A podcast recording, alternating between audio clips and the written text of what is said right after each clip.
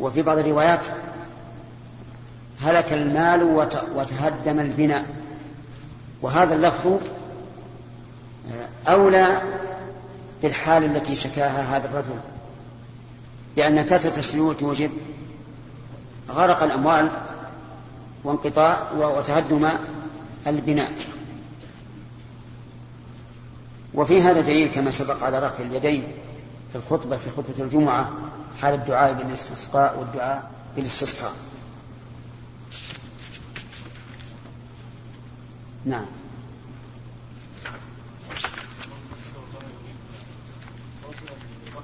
ها؟ عندي بالجزم بالجزم يصح هذا بالجزم يعني فادعوا الله لنا بالغيث إن تدعوه يغثنا باب الاستسقاء الاستسقاء على المنبر. حدثنا مسدد قال حدثنا أبو عوانة عن قتادة عن أنس قال بينما رسول الله صلى الله عليه وسلم يخطب يوم الجمعة إذ جاءه رجل فقال يا رسول الله قحط, قحط المطر قحط قحط. قحط المطر فادعوا الله أن يسقينا فدعا فمطرنا فما كدنا أن يسقينا ولا يسقينا يسقينا. يجوز الوجهان قال الله تعالى وسقاهم ربهم شرابا طهورا. وقال تعالى وأسقيناكم ماء فراتا قال الأول يسقي وعلى الثاني يسقي. نعم. فما كدنا أن نصل إلى منازلنا فما زلنا نمطر إلى الجمعة المقبلة. قال فقام ذلك الرجل أو غيره. فقال يا رسول الله ادعو الله أن يصرفه عنا. فقال رسول الله صلى الله عليه وسلم اللهم حوالينا ولا علينا. قال فلقد رأيت السحابة يتقطع يمينا وشمالا يمطرون ولا يمطر أهل المدينة. الله باب من اكتفى بصلاة الجمعة بالاستسقاء حدثنا عبد الله بن مسلمة عن مالك عن شريك بن عبد الله عن أنس قال جاء رجل إلى النبي صلى الله عليه وسلم فقال هلكت المواشي وتقطعت السبل فدعا فمطرنا من الجمعة إلى الجمعة. ثم جاء فقال تهدمت البيوت وتقطعت السبل وهلكت المواشي فادعوا الله يمسكها. فقام رسول فقام صلى الله عليه وسلم فقال وهلك المواشي هنا غير بسبب غير السبب الأول. السبب الأول من قلة المطر والنبات والثاني من كثرة المطر والمياه. نعم. فقام صلى الله عليه وسلم فقال اللهم على الآكام والضراب والأودية ومنابت الشجر. فانجابت عن المدينة انجياب الثوب. الله الله سبحان الله عجائب الآيات. نعم. باب الدعاء إذا انقطعت السبل من كثرة المطر. حدثنا إسماعيل قال حدثني مالك عن شريك بن عبد الله بن أبي نمر.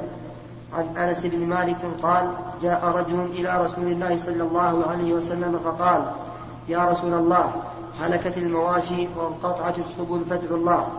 فدعا رسول الله صلى الله عليه وسلم فمطروا من جمعة إلى جمعة. فجاء رجل إلى رسول الله صلى الله عليه وسلم فقال يا رسول الله. هنا تجدون بارك الله فيكم اختصار في السياقين الأول اللي قبله. لأن الراوي قد يروي الحديث ويحذف منه ما لا يتعلق بالحال الحاضرة فكأنه يستشهد بما يريد. وهذا جائز ويعني به علماء المصطلح حذف شيء من الحديث. فإذا حذف شيء من الحديث ولا يتعلق به المذكور فلا بأس به. لأن الراوي أحيانا يذكر ما يتعلق إيش؟ بالحال الحاضرة نعم. فقال يا رسول الله تهدمت البيوت وتقطعت السبل وهلكت المواشي. فقال رسول الله صلى الله عليه وسلم اللهم على رؤوس الجبال والآكام وبطون الأودية ومنابت الشجر إن جابت عن المدينة انجياب الثوب.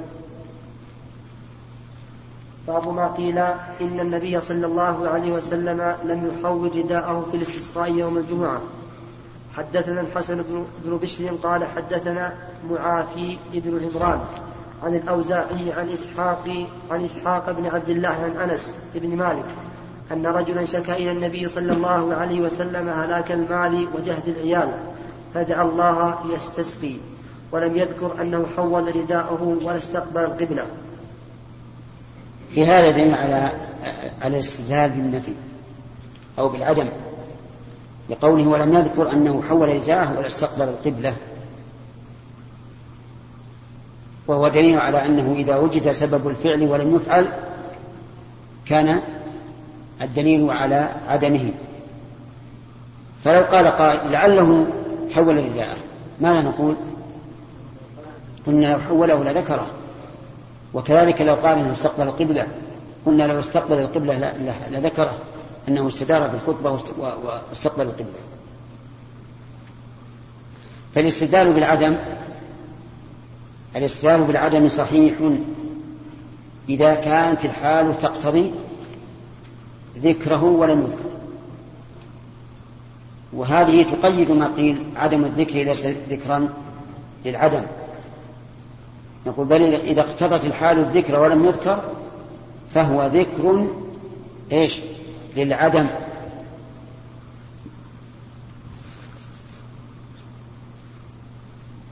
نعم.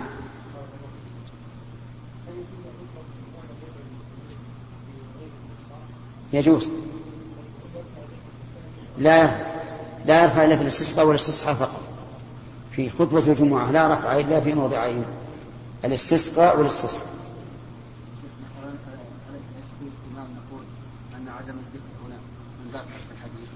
لا. لأن جميع صيغات الحديث ما ذكر فيه نعم. باب ما باب باب إذا استشفعوا إلى الإمام إذ يستسقي لهم لم يردهم. حدثنا عبد الله بن يوسف قال أخبرنا مالك عن شريك بن عبد الله بن أبي نمر عن أنس بن مالك أنه قال جاء رجل إلى رسول الله صلى الله عليه وسلم فقال يا رسول الله هلكت المواشي وتقطعت السبل. فادعوا الله. فدعا الله فمطرنا من الجمعة إلى الجمعة. فجاء رجل إلى النبي صلى الله عليه وسلم فقال يا رسول الله تهدمت البيوت وانقطعت السبل وتقطعت السبل وهلكت المواشي. فقال رسول الله صلى الله عليه وسلم اللهم على ظهور الجبال والآكام وبطون الأودية ومنابت الشجر. كان جابت عن المدينة جياب الثوب.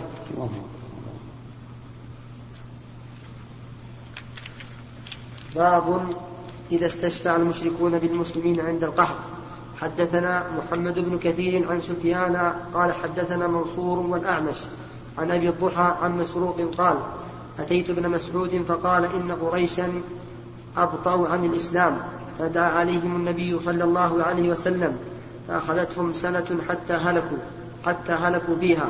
السنة يعني الدهر يعني جدب جدب الأرض وقحط المطر.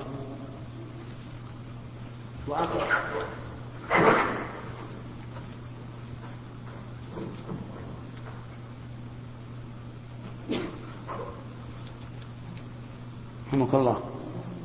فأخذتهم سنة حتى هلكوا فيها وآكلوا الميتة والعظام فجاءه أبو سفيان فقال يا محمد جئت تأمر بصلاة الرحم وإن قوم وإن قومك هلكوا فادعوا الله. فقرأ فارتقب يوم تأتي السماء بدخان مبين ثم عادوا إلى كفرهم. فذلك قوله تعالى يوم نبطش يوم نبطش البطشة الكبرى. يوم بدر قال وزاد أسباط عن عن منصور فدعا رسول الله صلى الله عليه وسلم فسقوا بالغيث فأطبقت عليهم سبعة وسكى الناس كثرة المطر فقال اللهم حوالينا ولا علينا. فانحدرت السحابة عن رأسه فسق فسقوا الناس حولهم يبدو أن هذا الحديث فيه اضطراب في سياقه لأنه دخل حديثا في حديث. شوف الشروح.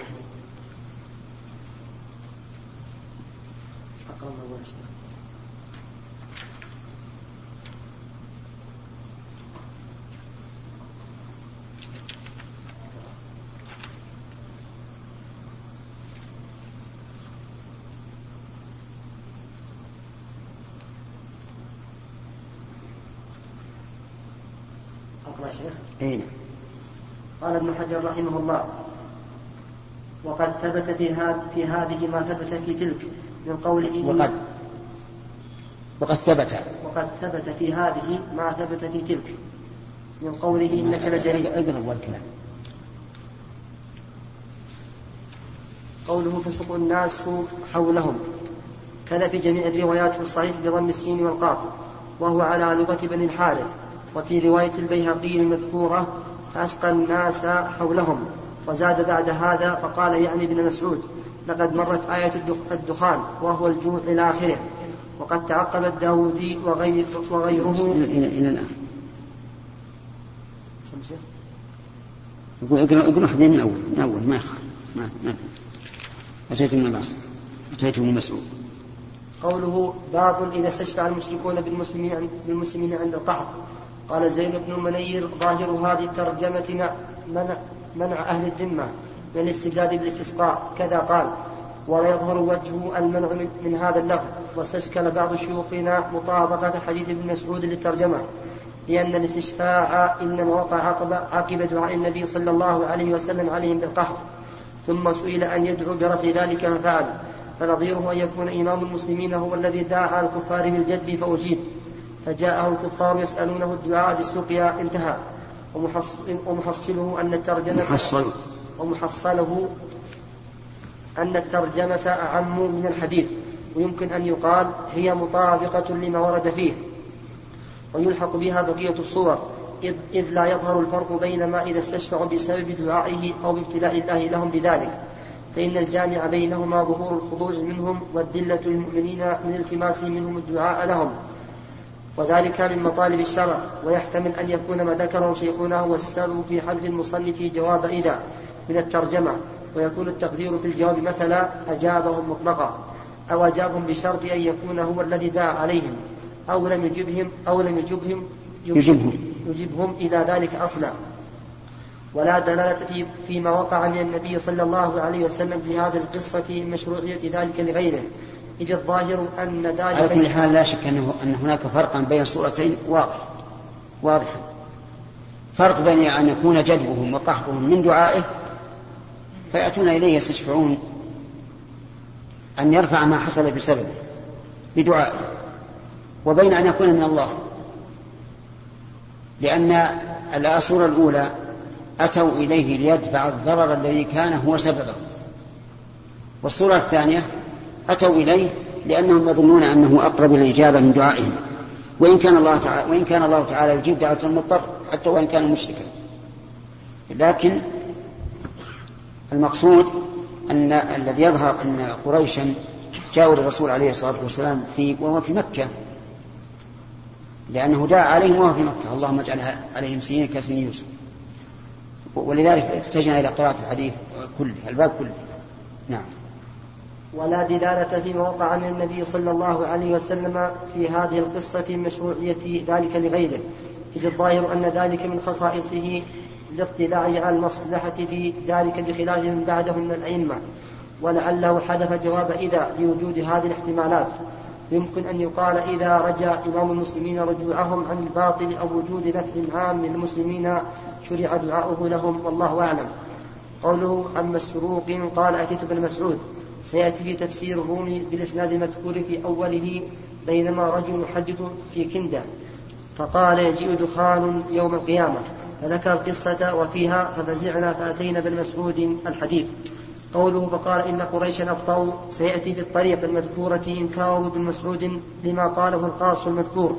وسنذكر في تفسير سورة الدخان ما وقع لنا في تسمية القاص المذكور في وأقوال, وأقوال العلماء في المراد بقوله فارتقب يوم تأتي السماء بدخان مبين مع بقية شرح هذا الحديث. ونقتصر في هذا الباب على ما يتعلق بالاستسقاء ابتداء وانتهاء. قوله فدعا عليهم تقدم في أوائل الاستسقاء. صفة ما دعا به عليهم وهو قوله اللهم سبعا كسبع يوسف. وهو منصوب بفعل تقديره أسألك أو سلط عليهم. وسيأتي بتفسير سورة يوسف بلفظ, بلفظ اللهم اكفنيهم بسبع كسبع يوسف. وفي سورة الدخان اللهم أعني عليهم إلى آخره. وأفاد الدمياطي أن ابتداء دعاء النبي صلى الله عليه وسلم على قريش بذلك كان عقب طرحهم على ظهره سل الجزور الذي تقدمت قصته في الطهارة وكان ذلك بمكة قبل الهجرة. وقد دعا النبي صلى الله عليه وسلم بذلك عليهم بذلك بعدها بالمدينة في القنوت. كما تقدم أوائل الاستسقاء من حديث أبي هريرة ولا يلزم من ذلك اتحاد هذه القصص إذ لا مانع أن يدعو بذلك عليهم مرارا والله أعلم. قوله فجاءه أبو سفيان يعني الأموي الأموية والد معاوية والظاهر أن مجيئه كان قبل الهجرة لقول ابن مسعود ثم عادوا فذلك قوله فذلك قوله يوم نبطش البطشة الكبرى يوم بدر. ولو ولم ينقل أن أبا سفيان قدم المدينة قبل بدر وعلى هذا فيحتمل أن قبل يكون قبل قبل بدر. وعلى هذا فيحتمل أن يكون أبو طالب كان حاضرا ذلك فلذلك قال وأبيض يستسقى, يستسقى الغمام بوجهه. أبيض. وأبيض يستسقى الغمام بوجهه البيت. لكن سيأتي بعد هذا بقليل ما يدل على أن القصة المذكورة وقعت المدينة. فإن لم فإن لم يحمل على التعدد وإلا فهو مشكل جدا والله المستعان. قوله جئت تأمر بصلة الرحم. يعني والذين هلكوا بدعائك من ذوي رحمك فينبغي أن تصل رحمك بالدعاء لهم. ولم يقع في هذا السياق التصريح بأنه دعا لهم. وسيأتي, وسيأتي هذا الحديث في تفسير سورة صاد. بلفظ فكشف عنهم ثم عادوا. وفي سورة الدخان وجه آخر بلفظ فاستسقى لهم فسقوا. ونحو في رواية أسباط المعلقة. قوله بدخان مبين الآية. سقط قوله الآية بغير أبي ذر وسيأتي ذكر بقية اختلاف الرواية في تفسير سورة الدخان. قوله يوم نبطش, نبطش البطشة الكبرى زاد الأصيلي بقية بقية الآية. قوله وزاد أسباط هو بالنصر وهم من زعم أنه أسباط بن محمد. قوله عن منصور يعني بإسناده المذكور قبله إلى ابن مسعود وقد وصله الجوزقي والبيهقي من رواية علي بن ثابت عن أسباب ابن نصر عن منصور وهو المعتمر. عن أبي الضحى عن مسروق عن ابن مسعود قال لما رأى رسول الله صلى الله عليه وسلم من الناس اتباعا فذكر نحو الذي قبله وزاد فجاء أبو سفيان و فجاء أبو سفيان وناس من أهل مكة فقالوا يا محمد إنك تزعم أنك تبعث أنك بعثت رحمة وإن قومك قد هلكوا. فادعوا الله لهم. فدعا رسول الله صلى الله عليه وسلم بسوق الغيث الحديث. وقد أشاروا بقولهم بعثت رحمة إلى قوله تعالى وما أرسلناك إلا رحمة للعالمين قوله فسقوا الناس حول فسقوا الناس حولهم كذا في جميع الروايات في الصحيح بضم السين والقاف. وهو على لغة بني الحارث. وفي رواية البيهقي المذكورة فأسقى الناس حولهم وزاد بعد هذا فقال يعني ابن يعني ابن مسعود لقد مرت آية الدخان والجوع إلى آخره وقد تعقب الداودي وغيره هذه هذه الزيادة هذه الزيادة ونسبوا أسقاط بنصر إلى الغلط في قوله وشكى الناس كثرة المطر إلى آخره وزعموا أنه أدخل حديثا في حديث وأن الحديث الذي قد وأن الحديث الذي فيه شكوى كثرة المطر وقوله اللهم حوالينا ولا علينا لم يكن في قصة في قصة قريش وإنما هو في القصة التي رواها أنس. وليس هذا التعقب عندي بجيد إلا مانع أن يقع ذلك مرتين. والدليل على أن أسباط بن نصر لم يغلط ما سيأتي بسورة والدليل والدليل. والدليل على أن أسباط ابن نصر لم يغلط ها؟ لم يغلط يغلط نعم. نعم. ما سيأتي في في, في تفسير الدخان من رواية أبي معاوية عن الأعمش عن أبي الضحى.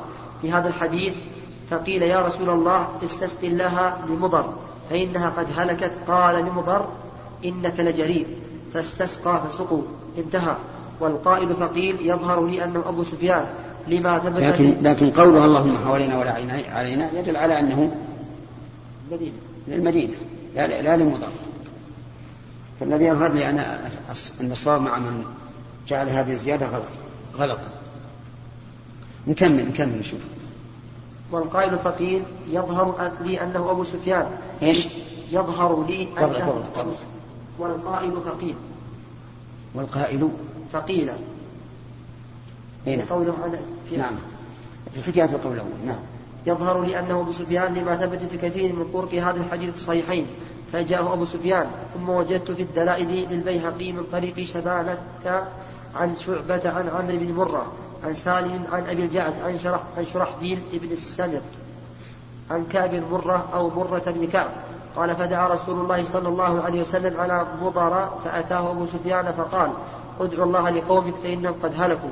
ورواه أحمد وابن ماجه من رواية الأعمش عن عمرو بن مرة بهذا الإسناد عن كعب مرة ولم يشك. فأبهم أبا سفيان قال جاءه رجل فقال باقي واجب باقي كثير.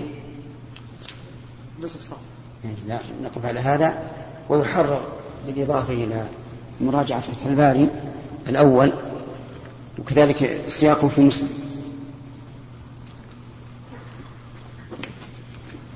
من يحرر هذا؟ من لنا؟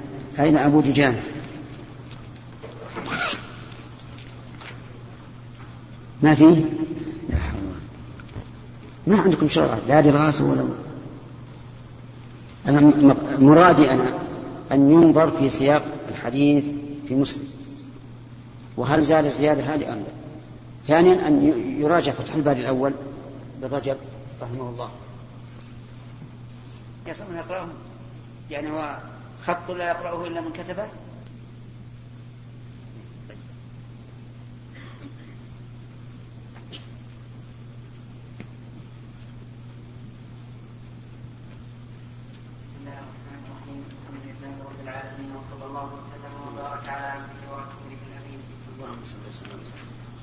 هذا بحث في حديث ابن مسعود رضي الله تعالى عنه اولا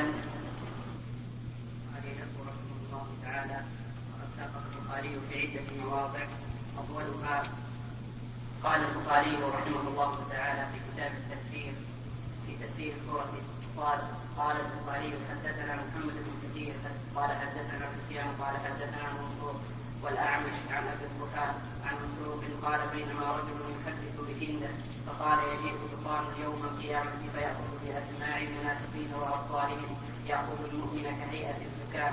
ففزعنا فأتيت ابن مسعود رضي الله عنه وكان متكئا فجلس فقال من علم فليقل ومن لم يعلم فليقل الله أعلم فإن من العلم أن يقول لما لا يعلم لا أعلم فإن الله تعالى قال لنبيه صلى الله عليه وسلم قل ما أسألكم عليه من أجر وما أنا من المتكلفين وإن قريشا أخطأوا عن الإسلام فدعا عليهم النبي صلى الله عليه وسلم فقال اللهم أعني عليهم بسبع كسبع يوسف فأخذتهم سنة حتى هلكوا فيها سنة ولا سنة؟ فأخذتهم سنة حتى هلكوا فيها وأكلوا الميتة والعظام ويرى الرجل ما بين السماء والأرض كهيئة الدخان فجاء فجاءه أبو سفيان فقال يا محمد بئت تأمر بصلة الرحم وإن قومك قد هلكوا فادعوا الله. فقرأ فارتقب يوم تأتي السماء بدخان مبين إلى قوله عائدون أفيكشف عنهم أفيكشف عنهم عذاب الآخرة إذا جاء؟ ثم عادوا إلى كفرهم فذلك قوله يوم نبطش يوم نبطش البطشة الكبرى يوم بدر ولزام يوم بدر. ألف لام ميم غلبت الروم. إلى قوله سيغلبون والروم قد مضى. وجاء في رواية أخرى في البخاري قال فأتى فأتي رسول الله صلى الله عليه وسلم فقيل له يا رسول الله استسقي استسقي لمضر فإنها قد هلكت قال لمضر إنك لجريء واستسقى فسقوا فنزلت إنكم عائدون. فنزلت إلى قوله إنكم عائدون. فلما أصابتهم الرفاهية عادوا إلى حالهم حين أصابتهم الرفاهية. فأنزل الله يوم يوم نبطش البطشة الكبرى. قال يعني يوم بدر.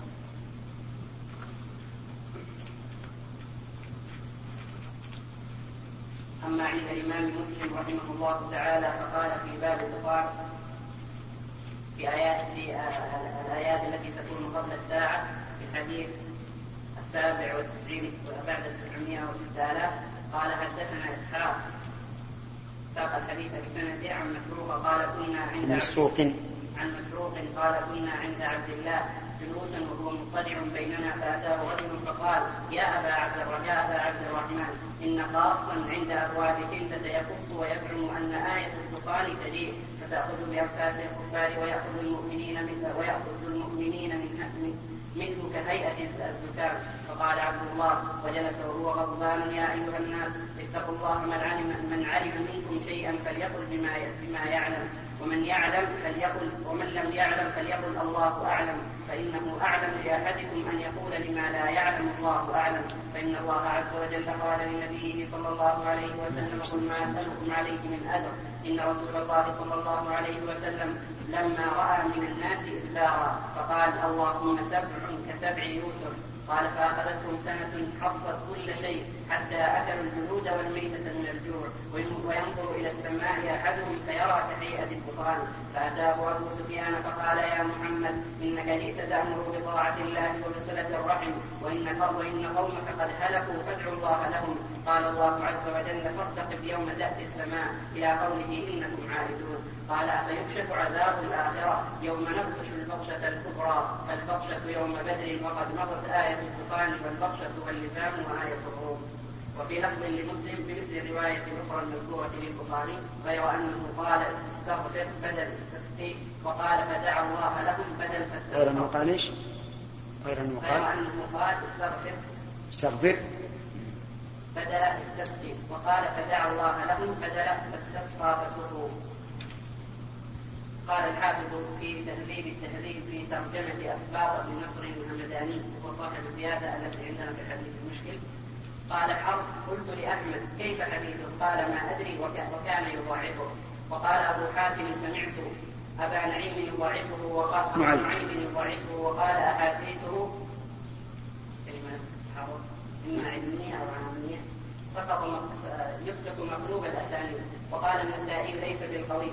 قلت علق أي حافظ بن حجر علق له البخاري حديثا في الاستسقاء وقد وصله الإمام أحمد والبيهقي الحديث المشكل وقد وصله الإمام أحمد والبيهقي في السنن الكبرى وهو حديث منكر ووضحته في التعليق وقال البخاري في تاريخه الأوسط صدوق وذكر ابن حبان في الثقات وذكره ابن حبان في الثقات. وقال ابن معين ليس بشيء وقال مرة ثقة وقال موسى بن هارون لم يكن به بأس. وقال الحافظ رحمه الله تعالى في في تغليف التعليق على صحيح البخاري في الجزء الثاني صفحة 390 بعد ذكره لزيادة الأسباب قال البيهقي في السنن وفي كتاب الدلائل أيضا أخبرنا أبو عبد الله الحافظ قال حدثنا العباس بن محمد بن يعقوب قال حدثنا محمد بن عبيد بن عقبة قال حدثنا علي بن ثابت قال حدثنا أسباب بن نصر عن منصور عن أبي الضحى عن مسروق عن مسعود عن ابن مسعود رضي الله عنه قال لما رأى رسول الله صلى الله عليه وسلم من الناس إدبارا قال اللهم سبع كسبع يوسف فذكر الحديث. وتتمته عند البيهقي في الجزء الثالث صفحة 352 فأخذتهم سنة حتى أكلوا. إلى آخر الحديث فجاءه أبو سفيان وناس من أهل مكة فقالوا يا محمد إنك تزعم أنك بعثت رحمة وأن قومك قد هلكوا فادعوا الله لهم. فدعا رسول الله صلى الله عليه وسلم فسقوا الغيث فأطلقت عليهم سبعا فشكى الناس كثرة المطر فقال اللهم حوالينا ولا علينا فانحدرت السحابة عن رأسه وقال فأسقي الناس حولهم قال لقد مضت آية الدخان وهو الجوع الذي أصابهم وذلك قوله تعالى إنا كاشف العذاب قليلا وقال الإمام أحمد في مسنده بسنده عن شرحبيل بن السم أنه قال لكعب بن مرة يا كعب بن مرة حدثنا عن رسول الله صلى الله عليه وسلم واحفظ قال سمعت رسول الله صلى الله عليه وسلم يقول وجاءه رجل فقال استسق الله لمضر. قال فقال إنك إنك لجريء. ألمضر قال يا رسول الله استنصرت الله فنصرك ودعوت الله فأجابك. قال فرفع رسول الله صلى الله عليه وسلم يديه يقول اللهم اسقنا غيثا مغيثا مليئا فرقا غدقا عادلا غير رائد نافعا غير ضار. قال فأجيبوا قال فما لبثوا أن أتوه فشكوا إليه كثرة المطر فقالوا قد تهدمت البيوت. قال فرفع يديه وقال اللهم حوالينا ولا علينا. قال فجعل يتقطع يمينا وشمالا. رواه الإمام أحمد ورواه الحاكم وقال حسن صحيح. إسناده على شرط الشيخين وأقره الذهبي وقال محقق المسند إسناده جيد وقال الأصلاني في في شرح حديث الباب بالزيادة قوله قال أي البخاري وزاد وزاد وفي رواية قال أبو عبد الله وسقطت من رواية أبي ذر واقتصر على قوله وزاد أصباط ثم ذكر رواية كعب ثم قال وعلى هذا فكأن كعب بن مرة وأبا سفيان حضرا جميعا فكلمهم أبو سفيان بشيء وكعب بشيء وقصتهما. وتدل على اتحاد قصتهما. وقد ثبت في هذا وقد؟ وقد ثبت في هذه القصة في قصة كعب ما ثبت من مثل حديث ابن أبي سفيان. وسياق قصة كعب مشعر بأنه في المدينة. ولا يلزم من اتحادها مع قصة حديث ولا يلزم من ذلك اتحادها مع قصة حديث أنس لأن في رواية أنس فلم يزل على المنبر حتى مطروا وفي هذه فما كان إلا جمعة والسائل غير السائل فهما قصتان.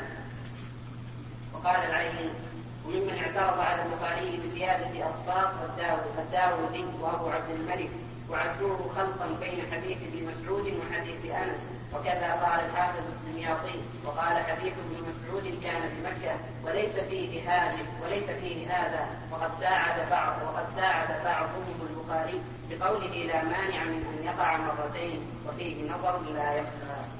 الحمد لله. هذا هو الأظهر، الظاهر أن فيها خلط من أسباط وأن قصة قريش أن الرسول دعا لهم وسخوا وانتهى نعم إيش؟ بالنسبة لكلمه ابي نعيم نعم قال كلمه تتبين إيش؟ بالنسبة لكلمه ابي نعيم نعم عبارته أحاديثه عامته سقط مقلوبة الاسانيد نعم قال مرة لم يكن به بأس غير أنه غير أنه أهوج. نعم. في القاموس أهوج المتسرع الأحكم. نعم. وذكر الشيخ حفظ الحجر بعد ما التقرير لخص أقوال أئمة الحديث في أصحاب النصر فقال صدوق كثير الخطأ يضرب. وقال الشيخ الألباني في الصحيحة قال أسباط النصر كثير الخطأ كما قال الحافظ. إيش إيش؟ قال أسباط النصر كثير الخطأ. أسباط النصر. والروض كانت الرواية. كما قال الحافظ فلا يحتج به إذا تفرد فكيف إذا خالف كذلك نقل الحافظ كلام هذا كلامه في التعليق في التهذيب ولما رجعت في التغليق التعليق ما ذكر لم يذكر وجه النكارة في الحديث. إنما كتب فقط بسياق بيهقي والامام أحمد ووصل كونهما وصل الحديث فقط. وأنا سأنصحك إذا أردت استدراك على زميلك فاتصل به قبل وصحح الاستدراك حتى يكون المسألة آه، يعني متفق عليها. وإن كان الفائدة مطلوبة لكنها لا تزول الفائدة فيما لو أنك آه، اجتمعت به وأضفت إليه ما ذكرت الآن. لهذا أرجو أن تكون هذه من الآداب آداب طالب العلم. أنه إذا رأى من أخيه تقصيرا يجتمع به. قد تقول أنا ما دريت أنه مثلا حذف هذه الفائدة فنقول إذا لا لا تعرضها الآن. ممكن تعرضها عليه فيما بعد وهو يستدركها على نفسه هو. فاستغفر الله واستسمح من أخيك سامحته طيب. على كل حال الحديث يظهر لي أن أن أسباط أنه خلط فيه. لا سيما وأن المحدثين يصفون بهذه الصفات السيئة. عفى الله عنه.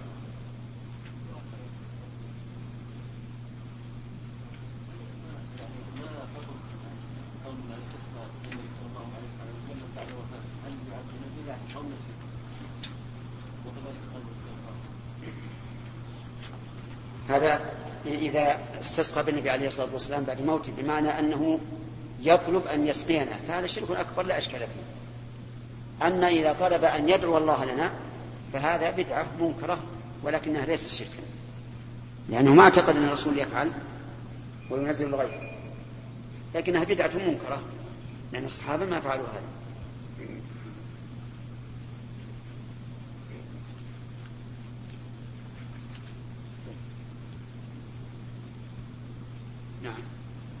ما أخذنا الله الرحمن الرحيم. قال البخاري رحمه الله تعالى في صحيحه في صحيحه في كتاب الاستسقاء. باب الدعاء إذا كثر المطر حوالينا ولا علينا حدثنا محمد بن أبي بكر قال حدثنا معتمر عن عبيد الله بن قوله حوالينا ولا علينا يعني حولنا. لكنها جاءت بهذه الصيغة لمناسبة قوله ولا علينا وفي هذا دليل على أن السجع الذي لا يتكلف سواء في الدعاء أو في الكلام العابر لا بأس به لأنه يعطي لأن السجع يعطي الكمال يعطي الكلام رونقا وجمالا. ولا ولا بأس به. وكما تعلمون الرسول عليه الصلاة والسلام يقول اللهم اغفر لي جدي وهزلي وخطئي وعمدي وكان يقول قضاء الله أحق وشرط الله أوثق وإنما الولاء لمن أعتق فإذا لم يكن السجع متكلفا فهو مما يزين الكلام سواء في الدعاء أو في الكلام العابر. نعم. حدثنا محمد بن أبي بكر قال حدثنا معتمر عن عبيد الله عن ثابت عن أنس قال كان النبي صلى الله عليه وسلم يخطب يوم جمعة فقام الناس فصاحوا فقالوا يا رسول الله قحط المطر. قحط. المطر واحمرت الشجر وهلكت البهائم فادعوا الله يسقينا. فقال اللهم اسقنا مرتين. وأيم الله؟ ما نرى في السماء قزعة, قزعة, قزعة من سحاب. فنشأت سحابة وأمطرت ونزل عن, عن المنبر فصلى. فلما انصرف لم تزل تمطر إلى الجمعة التي تليها. فلما قام النبي صلى الله عليه وسلم يخطب صاحوا إليه تهدمت البيوت وانقطعت السبل فادعوا الله يحبسها عنا. فتبسم النبي صلى الله عليه وسلم ثم قال اللهم حوالينا ولا علينا. فكشطت المدينة. كشطت. فكشطت المدينة. فجعلت تمطر حولها. ولا تمطر المدينة قطرة فنظرت فنظرت إلى المدينة وإنها لفي مثل الإكليل باب هذا فيه اختلاف عن السياق الأول لكن هذا من تصرف الرواة لا شك لأن القصة واحدة. لكن في هذا السياق تبسم النبي صلى الله عليه وآله وسلم وسبب تبسمه أن الناس لا يصبرون على حال واحد. ففي الأول يدعون بإيش؟ بالغيب وفي الثاني يطلبون أن يمسك الله الغيب. الإنسان لا يصبر على حال واحد. باب الدعاء في الاستسقاء قائما. وقال لنا أبو نعيم عن زهير عن أبي إسحاق خرج عبد الله بن يزيد الأنصاري وخرج معه البراء بن عازب وزيد بن أرقم رضي الله عنهم فاستسقى فقام بهم على رجليه على غير منبر فاستغفر ثم صلى ركعتين يجهر بالقراءة ولم يؤذن ولم يقم. قال أبو إسحاق ورأى عبد الله بن عبد الله بن يزيد النبي صلى الله عليه وسلم. في هذا دليل على أن الدعاء الاستسقاء يكون قبل الصلاة. وقد سبق لنا أنه يجوز أن يكون قبل الصلاة وأن يكون بعدها. وفيه أيضا على أن الإنسان ينبغي له أن يقدم بين يدي الطلب ما يكون سببا للإجابة وهو الاستغفار هنا لقول نوح عليه الصلاة والسلام فقلت استغفروا ربكم إنه كان غفارا يرسل السماء عليكم مدرارا.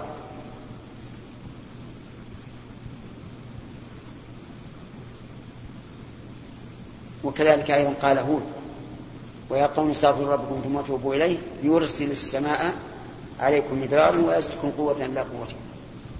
نعم. نعم. ها؟ إيش؟ ويم الله بمعنى أحلف بالله.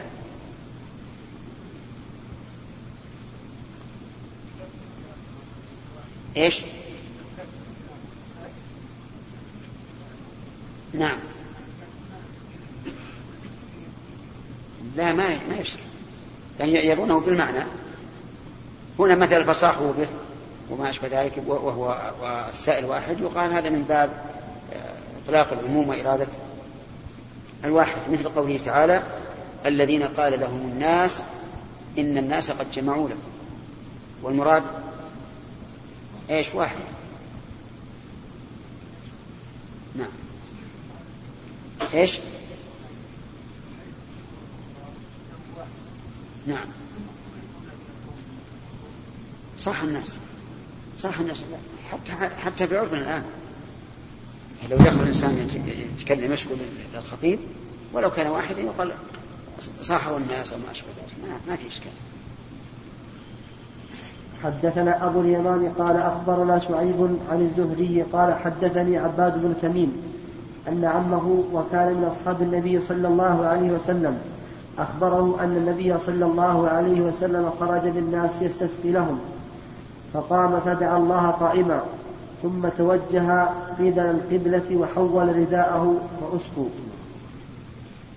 هذا أيضا في على أن الدعاء وقت الخطبة وهو مستقبل الناس وأن تحويل الرداء يكون وهو مستقبل القبلة. لأنه يعني قال فقام فدعا الله قائما يعني النبي صلى الله عليه وسلم. ثم توجه قبل القبلة وحول رداءه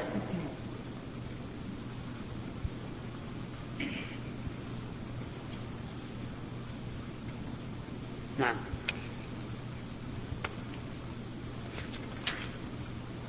باب الجهر بالقراءة في الاستسقاء.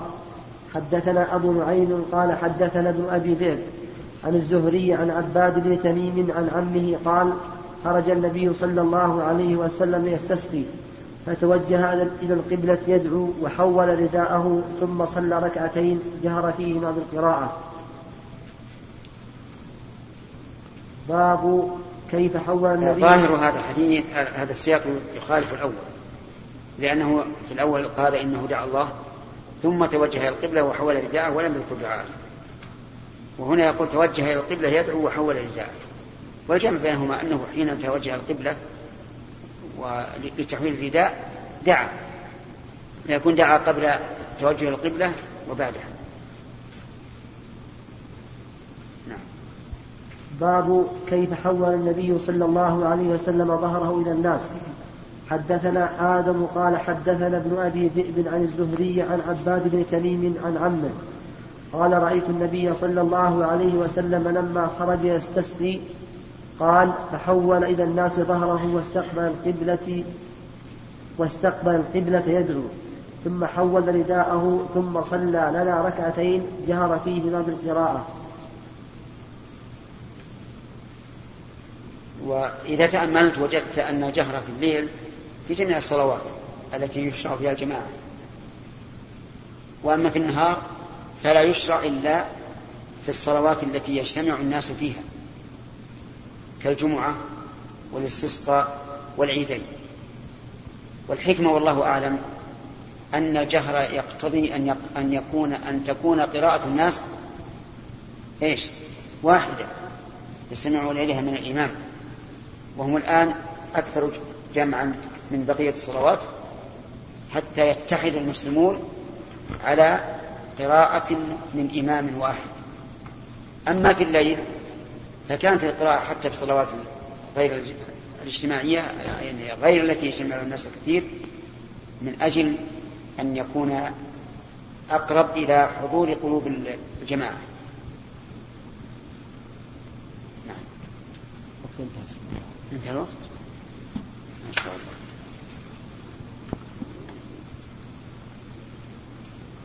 نعم سم. البخاري بسم الله الرحمن الرحيم. الحمد لله رب العالمين وصلى الله وسلم على عبده ورسوله نبينا محمد وعلى آله وصحبه أجمعين. قال الإمام أبو عبد الله البخاري رحمه الله تعالى في كتابه الصحيح باب صلاة الاستسقاء ركعتين. حدثنا قتيبة بن سعيد قال حدثنا سفيان عن عبد الله بن أبي بكر عن عباد بن تميم عن عمه أن النبي صلى الله عليه وسلم استسقى فصلى ركعتين وقلب رداءه. سبق لنا أن من السنة قلب أن من السنة قلب الرداء. لكن ما هي الحكمة؟ في بعض الروايات يتحول القحط يعني أنه تفاعل على الله عز وجل. أن يتحول القحط إلى غيث وماء وفيه أيضا حكمة أخرى وهي أنها رمز لالتزام الإنسان بتحوله من المعصية التي هي سبب القحوط إلى الطاعة التي هي سبب الخيرات. فيه حكمة ثالثة بالنسبة لنا.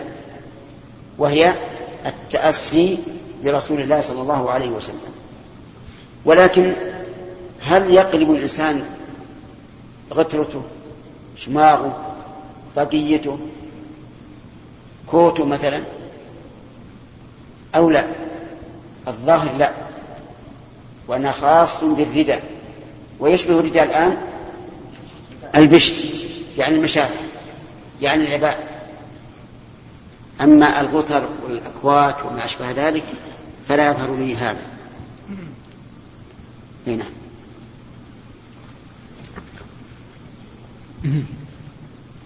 نعم.